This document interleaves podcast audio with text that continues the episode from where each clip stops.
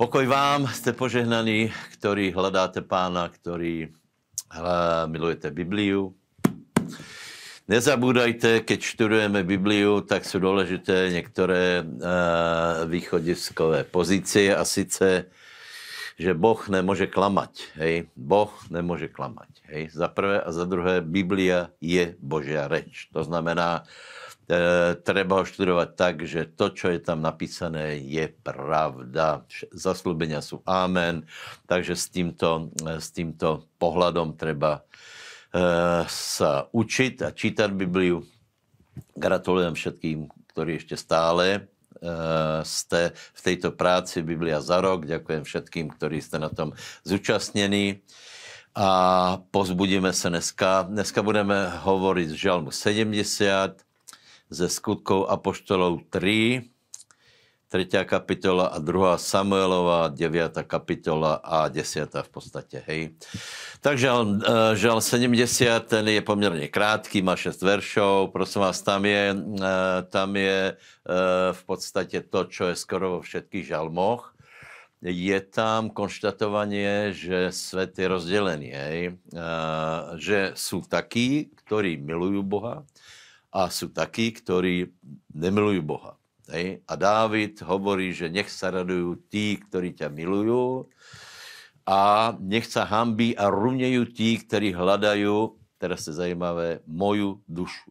Hej? Lebo málo kdo, málo kdo z ľudí povie, že nenávidím Boha, ale ľudia nenávidia tých, ktorí Boha reprezentujú. To znamená, toto, v tomto prípade to bol Dávid. E, normálne sú to boží služovníci a to sa nezmenilo až e, do dneška. Tak, tretia kapitola skutkov. No, to, e, to sú krásne pasáže alebo krásne, krásne kapitoly, ktoré opisujú, ako Evangelium Pána Ježíše Krista sa začalo šíriť nezabúdajte, že si, v akej sme situácii. Hej.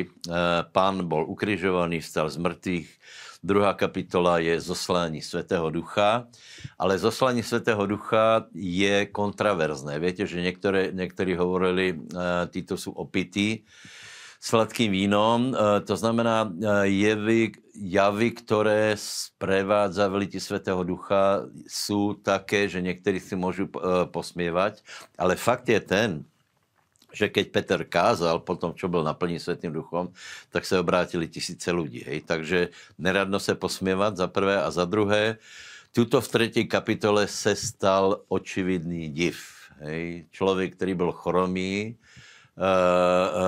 bol uzdravený a bolo to verejne známe. Čiže tu sa dostávajú uh, farizeji a tí, ktorí odsúdili Pána Ježiša Krista do nového problému, lebo za prvé bylo tu lití Svetého Ducha a moc ku kázaní, ale navyše se tu ukazuje to, že to, čo robil Ježíš, tak to robili aj učeníci. To znamená, uzdravovali a samozrejme e, e, teraz je situácia, že učeníci horlivo kážu, e, ľudia sa obracajú, dejú sa zraky a E, farizeji zneužívať štátnu moc ich naháňajú. Čiže to je taká, taká situácia, to trvá vlastne dodnes. Hej.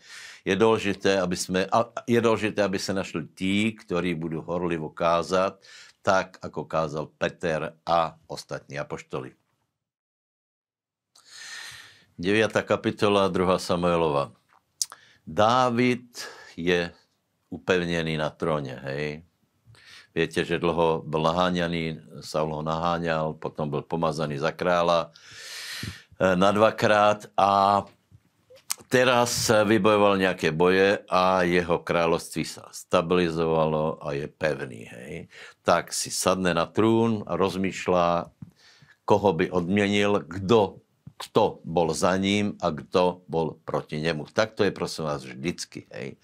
Lebo e, keď niekto e, je Božím služobníkom, tak každý sa má možnosť rozhodnúť, či ho bude podporovať, alebo bude proti nemu. Hej. A v to napríklad v círke sa ešte po rokoch hovorí, keď prebehne nejaká zbúra, tak ešte po 20 rokoch sa bude hovoriť o tom, kto byl nejaké, na nejakej strane, lebo to je proste, tak to je, taký je život a je to dôležité, aby každý vedel, na kom je Božia ruka a proste koho má podporovať a dávať si veľký pozor na to, aby se nezapojil do nějaké zbúry alebo do nějakých zbúr. Hej. Takže Dávid zhodnotil že, eh, že na jeho strane bol Saulov syn Jonatán a odmenil potom eh, Jonatánova syna. Je to správne, lebo za dobré, keď vám niekto urobí dobré, tak treba si to pamätať a za dobré je dobré odplatiť dobrým. thank you